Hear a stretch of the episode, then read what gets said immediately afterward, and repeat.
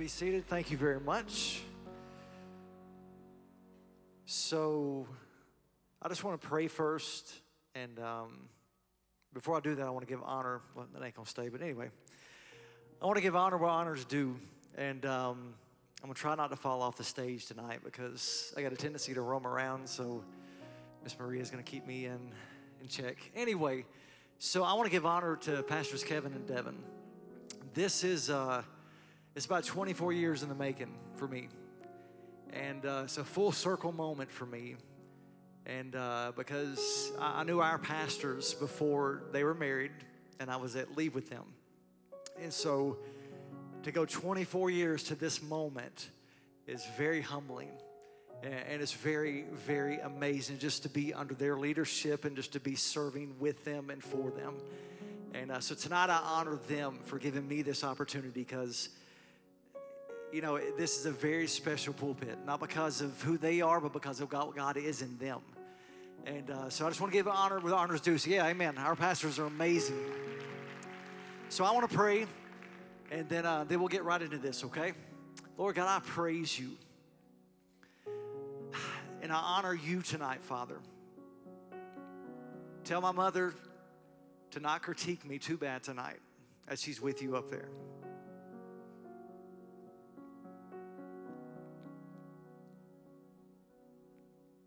Because I know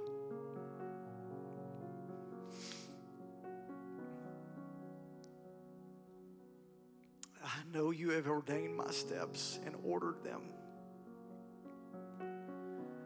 I don't take that lightly. I don't try to get on any kind of pedestal, Father. I am here for you and you alone. And I believe that you have a word for us tonight not just a surface word, but a deep word that you want to speak to every person. So, God, tonight I pray for the heart of every person in this place. I pray that that heart is open. My, my, my, what an, an unbelievable just time of worship, Father. And as I was down there standing and worshiping God, I was praying the whole time that you would open hearts for the word, not mine, but yours. Because, Father, we just don't need a Wednesday night word. We need an everyday word, Father. And that's what I believe that you have tonight for us, including me. And so, Father, let us have fun tonight. Let us be real tonight. Let us be transparent tonight. But most of all, let us hear you. Jesus' name we pray. Amen. Amen. All right, so my last name is Hanrahan. It's a really weird last name. And uh, I got called Hammerhead. I got called Hanrahan all the time during high school and college. So Hanrahan is the way you say it. So that is me, Jeremy Hanrahan, and I'm the Connections pastor here at Chattanooga. You may have seen me in the four-year sum on Sundays and Wednesdays. So now that you've seen the face, say hey to me when you're out there because uh, I don't want to miss you. So, all right, here we go. Connected. It's a, it's a thing that it takes a lot of us a lot of time to learn how to do is to get connected. And we all have our own ways of thinking of what being connected in the church, in life, in everyday life, in our jobs. We have different opinions about what it is. But tonight I want to show you what the Father says about you being connected. Because he sees connection as a very, very, very important thing. He doesn't downplay it, he doesn't put it to the side, he doesn't try to say, well, let's talk about it once a year. To me and to him, and the way I see it, it's an everyday issue that we need to step out and say, Father, teach us every day how to connect to you and to others. That's the key. It's not just to Him, but it's to others around us. So let's talk about this. What is being connected? What is the definition of being connected? Being connected is being brought together or into contact so that an actual link is established, joining and linking together so as to provide access and communication. Access and communication.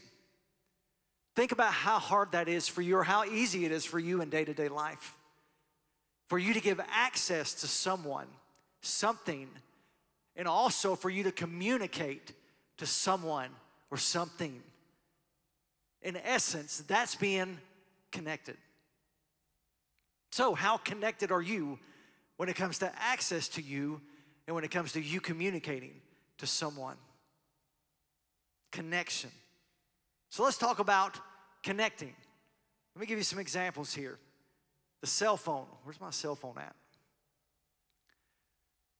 This is a priority for a ton of people, including myself. So I get it in my car, and it goes on to my whatever system's in my car where I can talk and not have to be on the phone. Emmy's got that in your car. Love it, then hate it sometimes. Because I get in the car, and my wife is coming home from work, and I'm getting in the car and I'm going home. We're having a great conversation, and I'm fixing to go do something else. So I want to finish the conversation before I get to that destination of mine. And all of a sudden you hear this, mm, ah, and I'm like, what in the world are you trying to say? And I don't hear nothing. And I'm like, hello, hello. And then all of a sudden I hear this, Jeremy. And I'm like, whoa, what happened? We got disconnected. And see, the, what happens to most of us eh, when our situation is I always get disconnected before I get to my destination. That's connection. The next thing is the dinner table.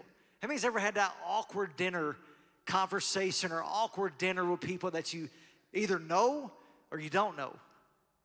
Well, my kids and I, back in the day, sometimes now, but more back in the day, we all have our own agenda when we get to the dinner table. There was no connection. Or my kids would be staring off in space as they're eating, and I'm like, What are you looking at? Oh, nothing, just eating. And there would always be this disconnect. And the problem with that is when we take time to be still, connection is so important. When I take time out of my busy day, quote unquote busy, and I sit still with my family, what are my connection points? Do I even care about connecting with my kids? Are they that important enough, or is people out in my world important enough when I sit down at a dinner table? Are they important enough to show connection with eyes, ears, and words? Connection is so important. The next thing is the internet connection. Now, a few years ago, we were at our house, and my in laws are back there, and they live with us. And we, we had the router downstairs where they live. And so we all got iPads, and we got some phones, and we got Roku. And if you don't know what that is, it's just like a streaming service. So everybody uses the internet in our house. And all of a sudden, the router went down, and the internet went out. You'd have thought the apocalypse had happened. Why? Because the connection was lost. Here's another area of connection. We weren't expecting it. We were wanting to keep on in our connection and keep on pushing and keep on pushing. But my kids, instead of trying to find the reason why there was a disconnection, they got mad, went crazy, and all of a sudden they just found something else to do. They didn't really care about finding out the real reason why there was a disconnect. And a lot of times that happens in our lives. When something gets disconnected, we pull an uproar, but then all of a sudden we just like, yeah, okay, we're going to the next thing. And we forget about the connections that mean the most to us and the connections that the Holy Spirit brings into our lives. Give you another example, last one, well, for this one. Is the key to my car. This is the fob. Most of you have fobs now that go in your car and you just push a button, which is beyond me phenomenal. But a, a little while back, the other one of these that I have, I went outside and I was getting in my car, going to a place, and I got out of my car, and went inside the place I had to go to get something real quick. Came back out, and my hatch was wide open. I was like, what in the world? Went and closed it, got in the car, kept trying to open my hatch, and I was like, what, or what is going on? And then I got out to my next destination and pulled my keys out of my car and barely touched it, and my back door came open. I was like, Are you kidding? And see, here's the problem with that. I came to a disconnection that I really didn't know how to fix. And I didn't know who to call because I didn't have a plan in place to fix the link. I didn't study enough. I didn't read enough in this situation to find out who I needed to call or who I needed to get to help me get the link back together so my file would work. It's the same way in our relationship with the Father. We don't read enough. We don't spend time enough. We're not with Him enough a lot of times to find out what the disconnection is and how we can get it to another place where it's linked back up. Connection. The Father wants it to be a lifestyle that we live in, not a me style, a lifestyle. So, let's go here. I'm the connection pastor here, so I want to connect with you tonight. So, here's how I'm going to connect with you I want to give you a link of how to connect with me. What this is going to do is this going to give you just a little bit about me and then we can produce a relationship or some kind of friendship outside of this because I'm giving you a link tonight. Okay? What is this? McDonald's. If you need to know one thing about me, this is my favorite food in the world. I could eat McDonald's literally for every meal of the day if I, could, if I was allowed to do that. We were at Lee my sophomore year, and we living in the dorms. Of course, many things going on in the dorms, but this one guy worked for McDonald's. And so we were like, okay, that's a good connection. Get some free food, get a little percentage off. Hey, we're gonna get to eat some McDonald's here. Well, it was a lot better than that. He worked the night shift. They can't throw food, or they're, they're gonna throw food away. They can't keep it. So he come home with 10 to 12 bags at a time every night that he worked. And every guy's in the dorm would just come and just consume it. Okay, but that's not where I got my connection there. My connection was there as I had all the birthday parties when I was growing up with Ronald, with the Hamburglar, with all the boys and all the girls. And I grew up in that. So I'm telling you, when I tell you, I love McDonald's. When I left my last church, eh, we, uh, we, we didn't burn bridges. We left the right way, and I benefited from it. We were children's pastors, also along being youth pastors of the last church, and we had they did a, a little thing for us at the last service we were at, and all the kids, you know, we sat on the front row and they came down the aisles. We are like, what are they doing? They came and handed us $10 McDonald gift cards, every one of them. I was in heaven. And, buddy, I made those cards stretch so I could enjoy every bit of them. So, guess what my link is right now to you is McDonald's. So, my goal for that is, is when you see the golden arches, when you see Ronald on a commercial, when you see anything, you're gonna remember Pastor Jeremy loves McDonald's. My next thing, if they would play that for me, that'd be great. How many knows what this is? All right, you can cut it. I love Andy Griffith. I can't begin to tell you how much I love it. I love it so much that when I was at another church back in the early 2000s, I led the Andy Griffith Bible study on Wednesday nights. That's how much I love Andy Griffith. Now, is that all God? Probably not. But guess what? I love Andy Griffith.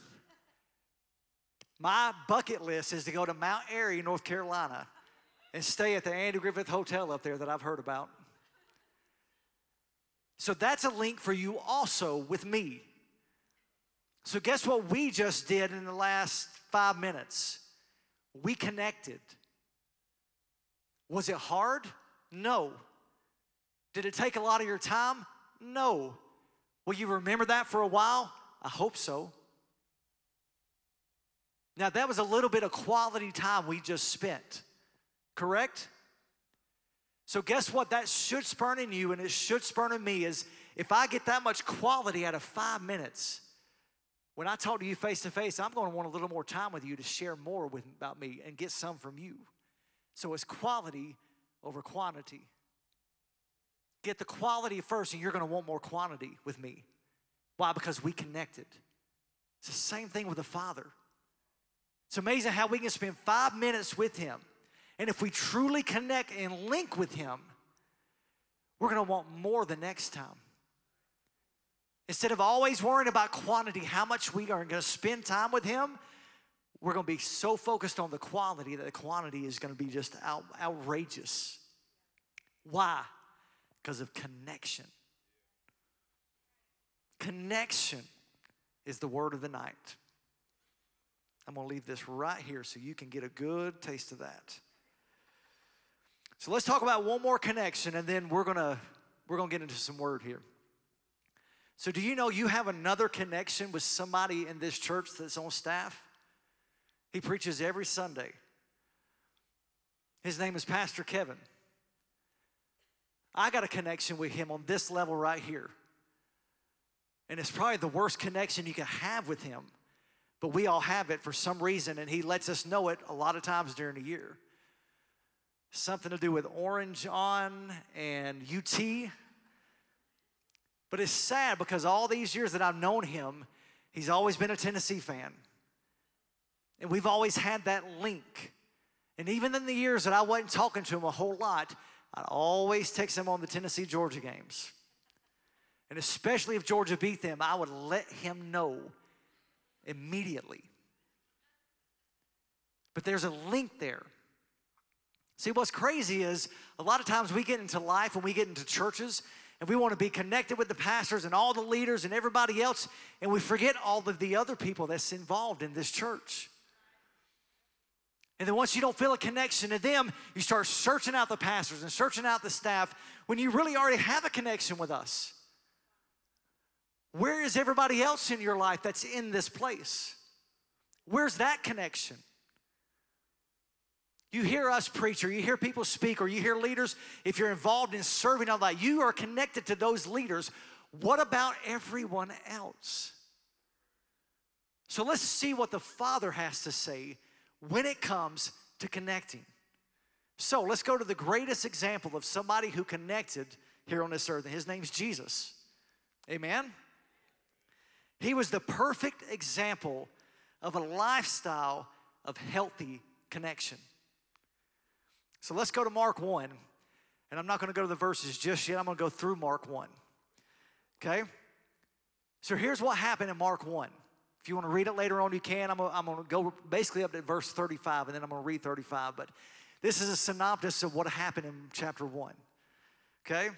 First, he was getting baptized. Okay, I know he's God, but he was a man too. So for him to get baptized and then a voice from heaven come down and say, This is my son. Imagine what that would be like.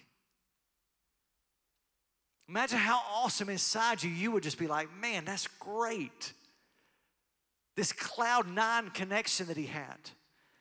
Then the next thing, he went into the wilderness to have the cloud nine and saying, This is my son. Then go to the wilderness, fast for 40 days, and get tempted. wow the up and the down. How many's ever had that in their life? You're up, you're down. Oh my gosh, everything all around. Next, then he started the process of choosing and calling his disciples Peter and Andrew, James and John. He came back from fasting, came back from battling the enemy, and now he had to pick and choose people to be with him, his disciples. He had to go through all that process. Then he was teaching and he was casting out evil spirits, and he was healing. That takes a lot of energy, physically, mentally, spiritually.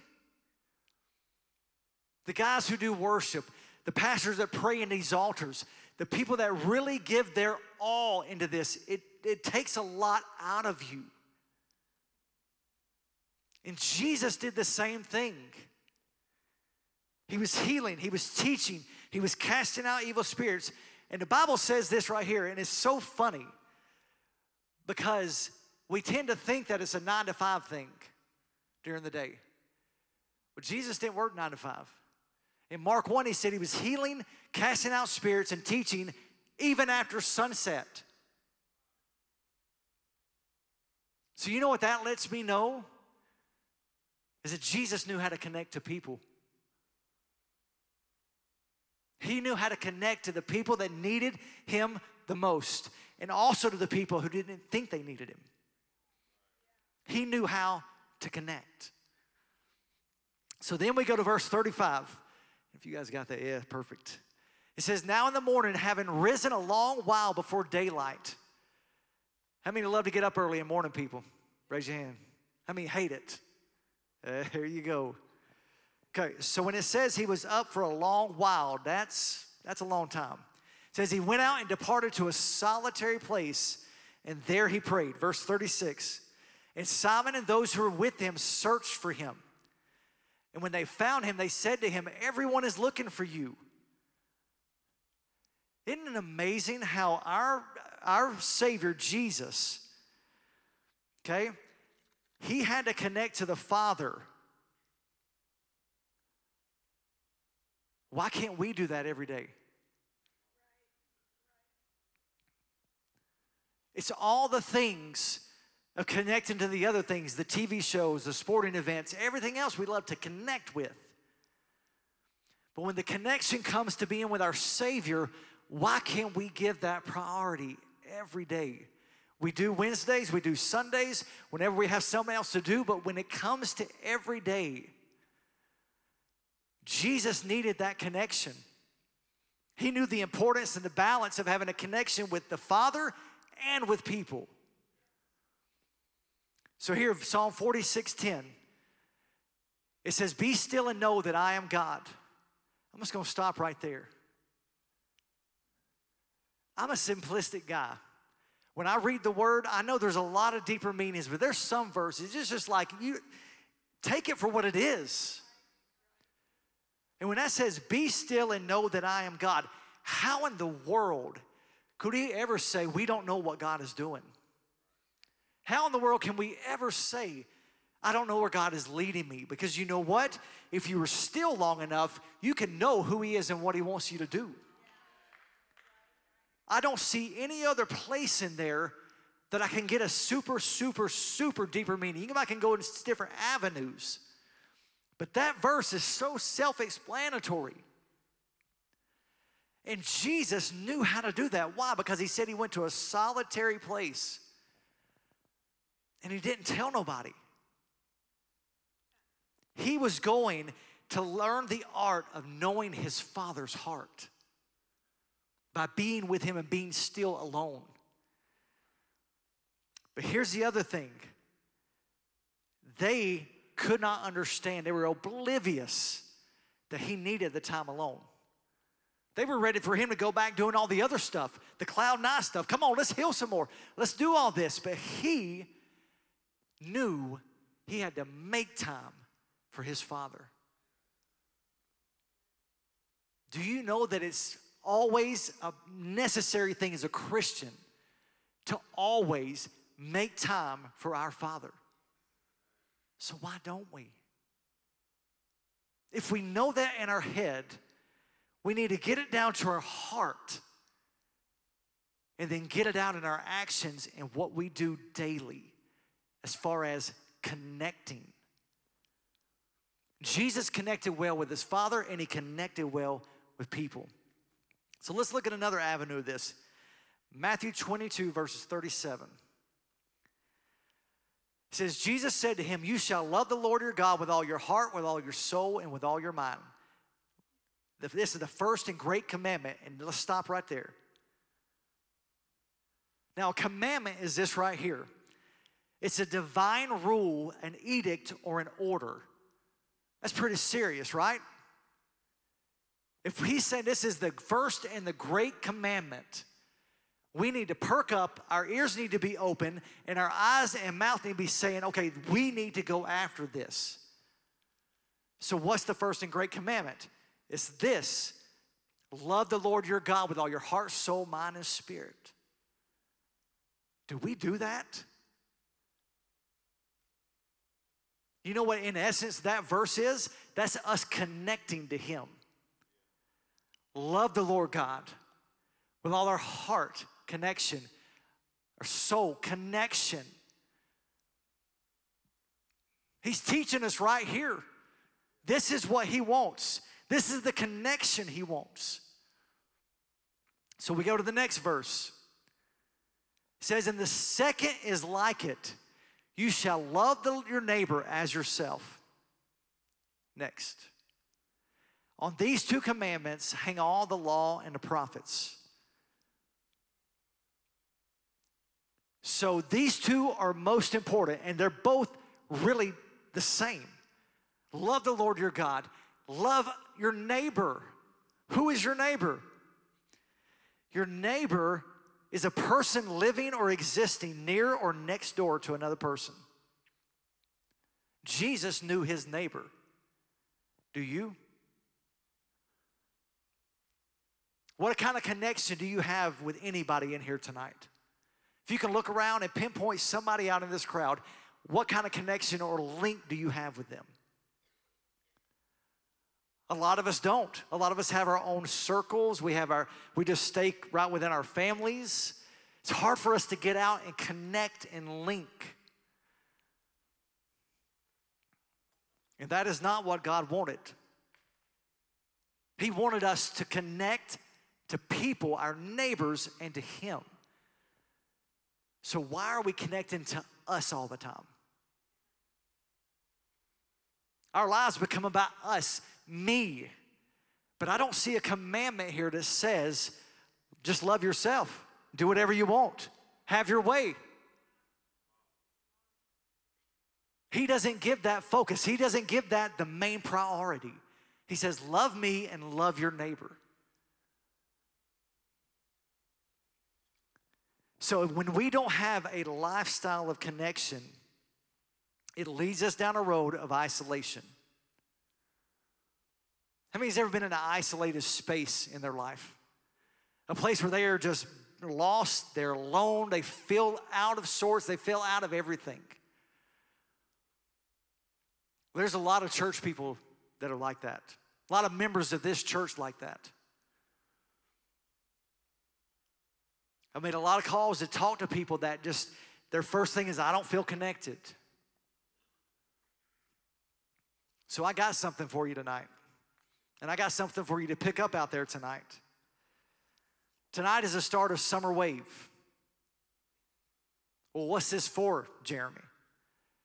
This is for you to get connected to others, to your neighbors, and to God. Well, I just don't know. This ain't about you. There's one night of encounter, like tonight, the worship encounter, the word encounter. Then the next two Wednesdays, we're having two nights of equipping. Well, what is that? I ain't never heard what equipping is. Well, let me tell you. You know why? Because I'm giving you a link here to connect.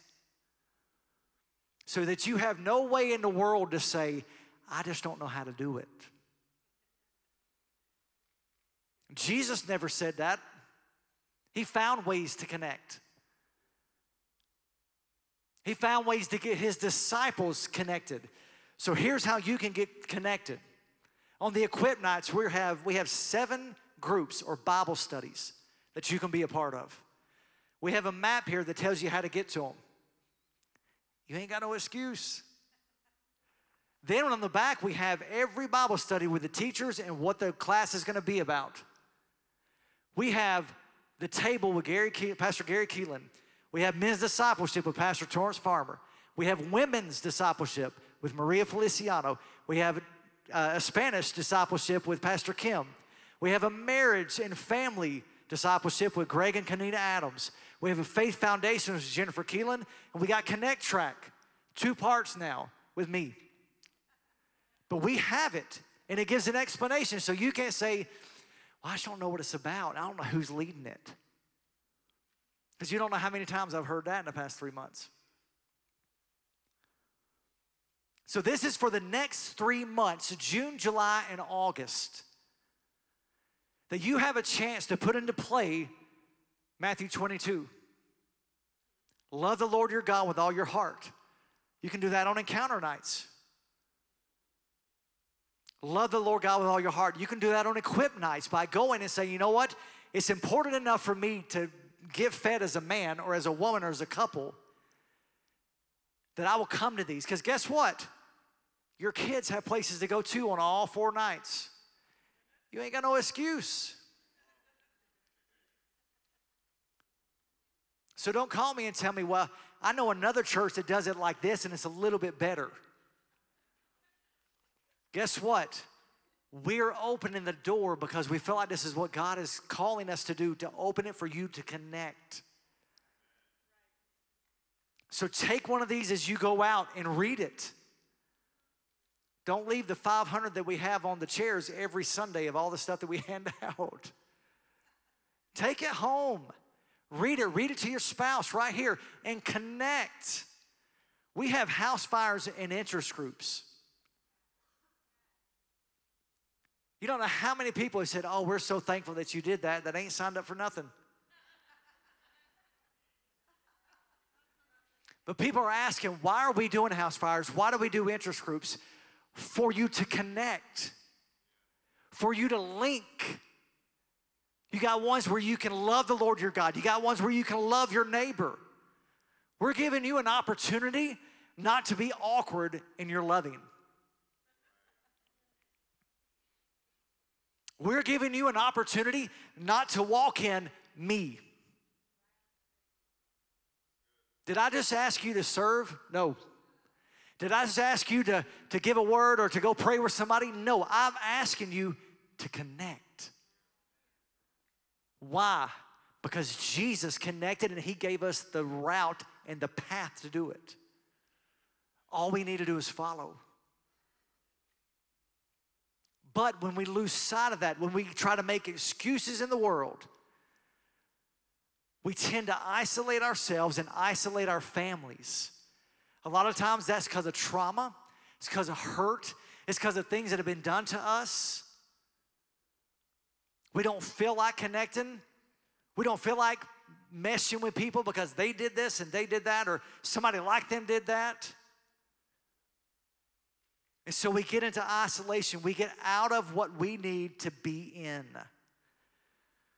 Here's what isolation is isolation is the state of being in a place or a situation that is separate from others. That's not a hard definition.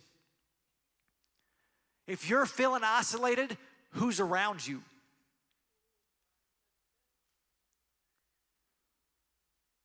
I've heard this statement from a lot of people before over my life. I can be in a room of 1,000 people, still feel alone and still feel isolated. People loud around me all over the place, and I still feel like I don't know anybody, and I'm just, I can't do it. So let's talk about a couple of people, and then we're going to end. I I'm not going to keep you forever. Let's talk about Adam and Eve in Genesis chapter 3. This couple had the ultimate connection. They got to physically be with our Creator. How amazing would that be? They got to physically walk through nature and just enjoy His presence right there in front of them. They got to enjoy all the goodness that He built and made around them. They had the ultimate cloud nine experience. Can you imagine? They had it all. They had no want. They had everything. I mean, absolutely everything that they needed. But then they let the enemy come in. The Father didn't send the enemy, they chose to let the enemy come in. Does that not sound like a lot of our lives? Cloud nine experiences, but in that one moment, we chose to let the enemy walk in. So let's read it. Chapter 3, verses 6 to 10. It says, So when the woman saw that the tree was good for food, trying to justify it, oh, that's good food. McDonald's. That it was pleasant to the eyes and a tree desirable to make one wise, she took its fruit and ate. And she also gave to her husband with her, and he ate. Then the eyes of both of them were open, and they knew they were naked, and they sewed fig leaves together and made themselves coverings. What happened there? They isolated, they hid. Think about it. As many times as we've been in here, as many times we've been in worship service in His presence, how far do you have to be to hide from that? How much ear do you give to the enemy to hide from his presence? Think about that. Next. And they heard the sound of the Lord God walking in the garden in the cool of the day. Isn't that amazing? How you could hear him walking. And Adam and his wife hid themselves even more this is the guy that had everything for them. And when they heard him walking through, they hid more. Don't ever get to the point where isolation takes you from hiding from the presence of God. Don't get to that point. Among the trees of the garden, next one.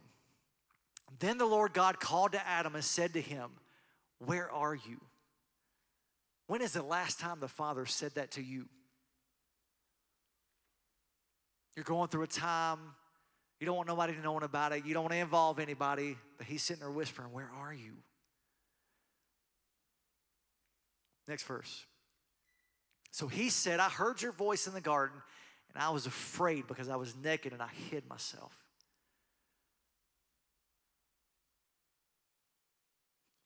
It's not on there, but the next verse is Eve, or Adam blames Eve. Eve blames the serpent.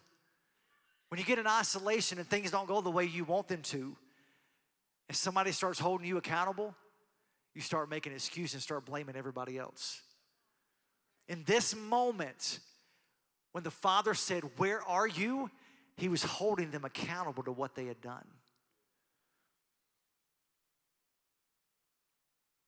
And when they were held accountable, they isolated and retreated back. And that not only affected their connection with God, but it affected their connection with each other. Being in the presence of God and you, you're isolated.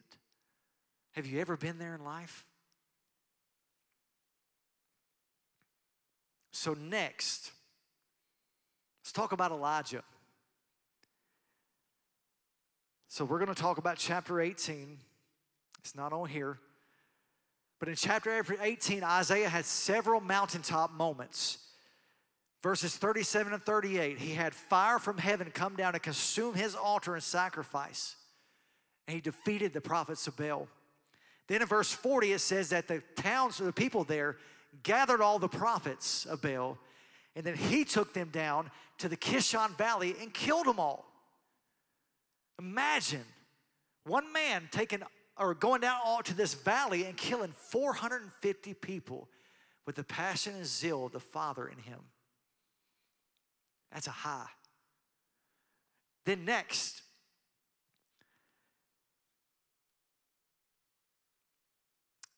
so back in chapter 17, verse 1, Elijah told King Ahab, As surely as the Lord of God of Israel lives, the God I serve, there will be no dew nor rain during the next few years until I give the word. So, chapter 17 and 18 was a few years.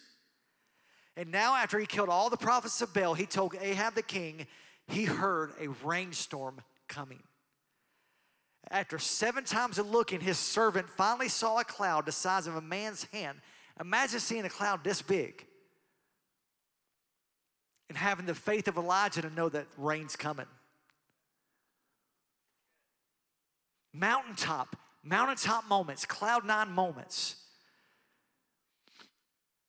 And so, after seven times looking, he saw the hand, and a tremendous rainstorm came, and the Lord gave uh, Elijah special strength to outrun the king's chariot. Now, I'm not an idiot. I've seen several little movies of back in the day in the Roman times. The king probably had to have had the fastest chariot, right? There's, it's got to be. He probably demanded to have the fastest chariot, the fastest horse to carry it. But in this moment, the father gave Elijah special strength to outrun it. While it was raining, eh, probably in the mud, think about how high he was on God and what God was doing in his life at that moment monumental highs, big feats, connections with the Father. And then he had his Adam and Eve moment. And it was it was a worse moment than the, the snake with Adam and Eve. Listen to this. When Ahab got home, this is verse 1 in chapter 19. Sorry, guys. Should have told you. Uh, and Ahab told Jezebel all that Elijah had done and also how Elijah had executed all the prophets with the sword. So there you got it. Elijah killed all 450 with the sword. Imagine that. It's amazing. Then Jezebel, we've all heard Pastor Kevin teach about Jezebel, right? Sent a messenger to Elijah. So she knew where he was. What's funny is she didn't go after him. She's the queen. If she knew where he was, why does she just not go and kill him and send people to go get him? Isn't that funny? That's how our enemy does. We're so scared of him sometimes. He knows where we're at. He can just come right at us, but he sends small little threats that paralyze us. So listen to this. Elijah says, or she said all this right here. So let the gods do to me and more also if I do not make your life as the life of one of them by tomorrow about this time. Why wait? You're the queen. You know where he's at. You just sent a messenger right to his spot. She wasn't going to do nothing. She just wanted to send a threat. She knew that the threat would paralyze him. Next thing. And when he saw that, he arose and ran for his life. The guy that just did all this, he just killed 450 men. She probably wouldn't have sent 50. She would have over she, she would have just overcompensated and thought she could just take him out with 50 men. And he killed 450. But yet he arose when he saw that. Apparently, he was just chilling out, basking in his cloud nine moment. But when he heard that threat, little bitty threat, he arose and ran for his life and went to Beersheba. Now, the next part of this verse is what I want us to focus on. He had a servant with him. Remember the servant that saw the cloud? He had somebody with him to help him. If he killed 450, the God would give the servant just as much of a spirit to help him kill more. So guess what? He went to Beersheba, which belongs to Judah. Praise. And he left his servant there. When you become isolated and scared for your life, you leave everybody to the wayside and you want to be by yourself. Verse 4. This is my what in the world is he thinking? But he himself went a day's journey into the wilderness and came and sat down under a broom tree. Listen to this. And he prayed that he might die. What? And he said, It is enough. Now, Lord, take my life, for I am no better than my fathers, all because of a simple threat from the enemy. How many times in your life, or are you there right now, where you've heard little threats and you've acted like this? The world's coming to an end. He's done nothing to you, but you just got a little threat in your head. And the world's coming to an end. You forget what all God did in the cloud nine moments over here, and you just can't take it no more. He lost his connection over a small threat, guys. How many times do we lose our connection because we don't see a way out of a certain situation or we don't see a way out of a relationship or something? Can't lose our connection. Even though the doctor says this is what it is, we can't lose our connection. Where is your connection at?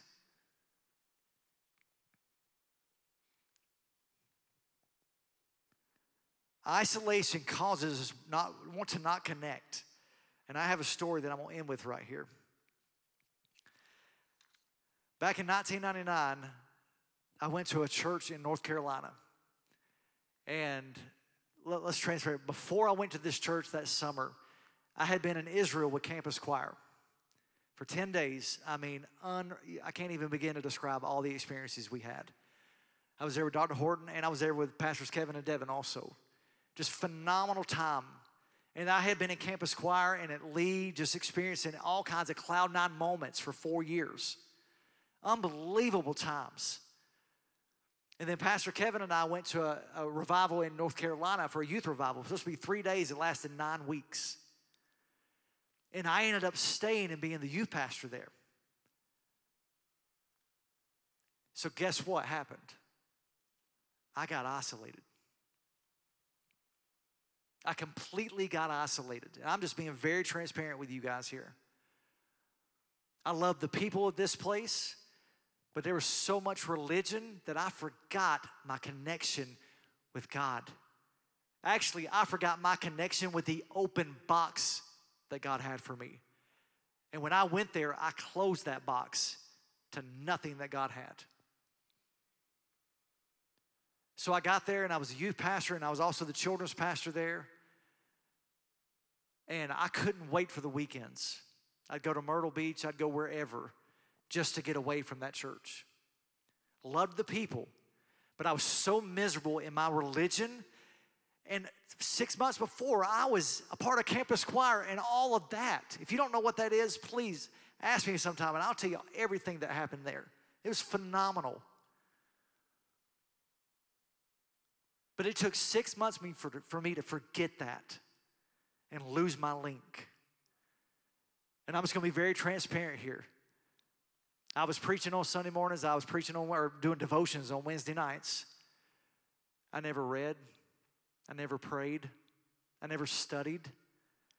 If I had to preach on Sunday morning, I'd quickly get three points, introduction and conclusion. Fill it in real quick, and I'd have my thing because in North Carolina, especially during race season, if you weren't done by 12, you had an empty house. So it was just a time where you had to, I was just busy and I was just in, just in the mode of routine and religion. And I was isolating myself more and more and more. And I remember my mom would call sometimes, how you doing? I'm great, mom. I'm excellent. How are you doing? And I was lying through my teeth.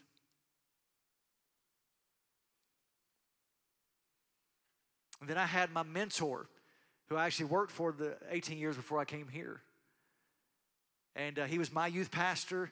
And he called me like the last, you know, uh, my fourth year there and said, Hey, I don't have a youth pastor. I'd love to get you to come back here. Oh, yeah, we'll see what God does. I'll pray about it. Didn't pray about it one time. He called me for eight weeks straight and said, Has God spoke to you about anything? Nope, not at all, but I'll, I'll let you know if He does. I was so ingrained and rooted in my isolation that I couldn't see straight. I couldn't see that God had more for me. Four years before, God was doing whatever He wanted to in my life. I remember standing at one of those services there, and I was just standing there in worship, not doing anything. And I, I remembered back when I was in campus choir, and I was a fuddy duddy. I didn't want to move, I didn't want to dance, but I wanted to, but I didn't. And my mother, she's been passed away for about 13 years now, but she was a worshiper. She's all out. And so when we did that, we go on campus choir, and I wanted to dance so bad and just really, really let God do something in me. And this one time, Dr. Horton, we were singing a thing called Who Can Satisfy? And he always did it one more time. And I was like, on the fourth time, I was like, Father, if he does it again, I'm going to dance. And I was just stand, I would always stand like this right here and do the golf clap during worship because I just, it just wasn't in me. So he handed, he did his hand like that, and I was like, I'm gonna do it. So I just jumped off and did a dance right there. Next thing I knew, I was woke up, laid out on the ground, snot everywhere. This was in Missouri, at a church in Missouri on a Sunday night. Guess who was over me praying, speaking in tongues, snotting all over me? My mother. She got to see that. And what's funny is I was just sitting there and there was other people like me in the choir, you know, real reserved and stuff. And they were over there dancing and snotting like crazy. And when I was in North Carolina and stuck in this isolation, this religion, I was sitting there thinking about, I was like, God, I need to get back to that. So, long story short, I finally came back to Chickamauga, where that my mentor was. And the first Sunday I was there, that's when they used to have the chairs on the stage. You had to go up there and sit, and it was embarrassing to no end. But four years to the date of when I was in campus choir experiencing all those things, I was at a church service that was, God was doing a work in the altar, and I had no clue what to do. I was scared to death. I almost got off the stage and went and hid. Isolation. The pastor was like, Get down here and pray. And I was like, I don't know how to. And I was a pastor. I didn't even feel like a Christian because my isolation had taken me so far back. So if you would stand. And tonight, I know I, have kept you a little while, but I just really wanted to get this to you. Your connection means something to God. Your connection to Him and your connection to your neighbors, people in this church. There is no reason why we can't connect out. We can't be a part of this summer wave. We can't be a part of house fires and interest groups. I don't care if it doesn't interest you. I don't care if you don't know who it is. Find out. I will tell you everything you need to know about every house fire and interest group. I'll tell you everything you need to know about our summer wave. Just ask me. I'm in the foyer the whole time on Sundays and Wednesdays. My name's Hanrahan. But don't isolate yourself. There's a real consequence in your life when you become isolated because you don't want to you don't want to connect. Jesus gave us the two most important commandments Two most important. He said so. He didn't ask. He didn't say, hey, if you would kindly do that. He said, this is a commandment. So, with every head bowed and every eye closed, I first of all want to ask this. I don't know if we have any altar workers, but I just want to be kind of ready. But tonight, if you're in here and you have never accepted Jesus into your heart, you're here because you're kind of curious or somebody got you to come or you know whatever. I don't know if there's anybody in here like that tonight but i always want to leave an opportunity open. If you've heard what i've said and you you have a hard time connecting in life your connection is with people of the outside world that aren't good for you you just need something new and you'd like to accept him and get him in your heart tonight if that's you, raise your hand. Anybody at all? I'm not going to linger long, but is there anybody that wants to accept Him and get that connection with Him to where He can move you out and get connections with others? Anybody at all? Just raise your hand and put it right back down. All right. I just wanted to give opportunity. The next thing I want to have for this altar call is this right here. If you're living in isolation, if you're one of those people that is, it's hard to connect, it's hard to really get plugged in, it's hard to really love others, and you've backed yourself, you put everybody else in your life to the side, and you're by yourself and you feel alone, you feel just isolated to no end. If that's you, I want you to come down to these altars and get with one of these altar team members. Because we want to pray with you tonight. Is there anybody at all? This is for you. And I'm not trying to be mean or sarcastic, and I'm really not. But if you really think about it, if nobody comes down here, then everybody in here is saying, we connect good and we're great at connecting. So I want you to think about that. Where is your connection in life? Seriously. Not what you want everybody else to hear, where your connection's at, but really, what is your connection? Come on, I want to pray. Father, I give you glory tonight. And Father, if there's someone who is a little timid to come down, Father, please help them know we're down here to pray even after we dismiss and everything goes, God. Because, Father, it's better to be out in the light than be in the dark and isolated. And God, help us to see that this is what has got to happen, Father. We have got to get real and we have got to get serious about connection. Not just connection with you, God. We, we can get that and we got that to a really good level. But it's our connection with our neighbors. It's our love for our neighbors, just like we love ourselves, God, that we have got to get back on par with how we love you. So, God, tonight, as we dismiss and as we let the people go, God, help them to take a good evaluation of where their connection is in life. Father, I praise you and I give you glory and honor and thank you for this opportunity. In Jesus' name, amen. You are dismissed. We got still got some praying down here in the altars. Thank you for coming tonight. Grab papers as you go out about the summer wave and all that. Have a good night.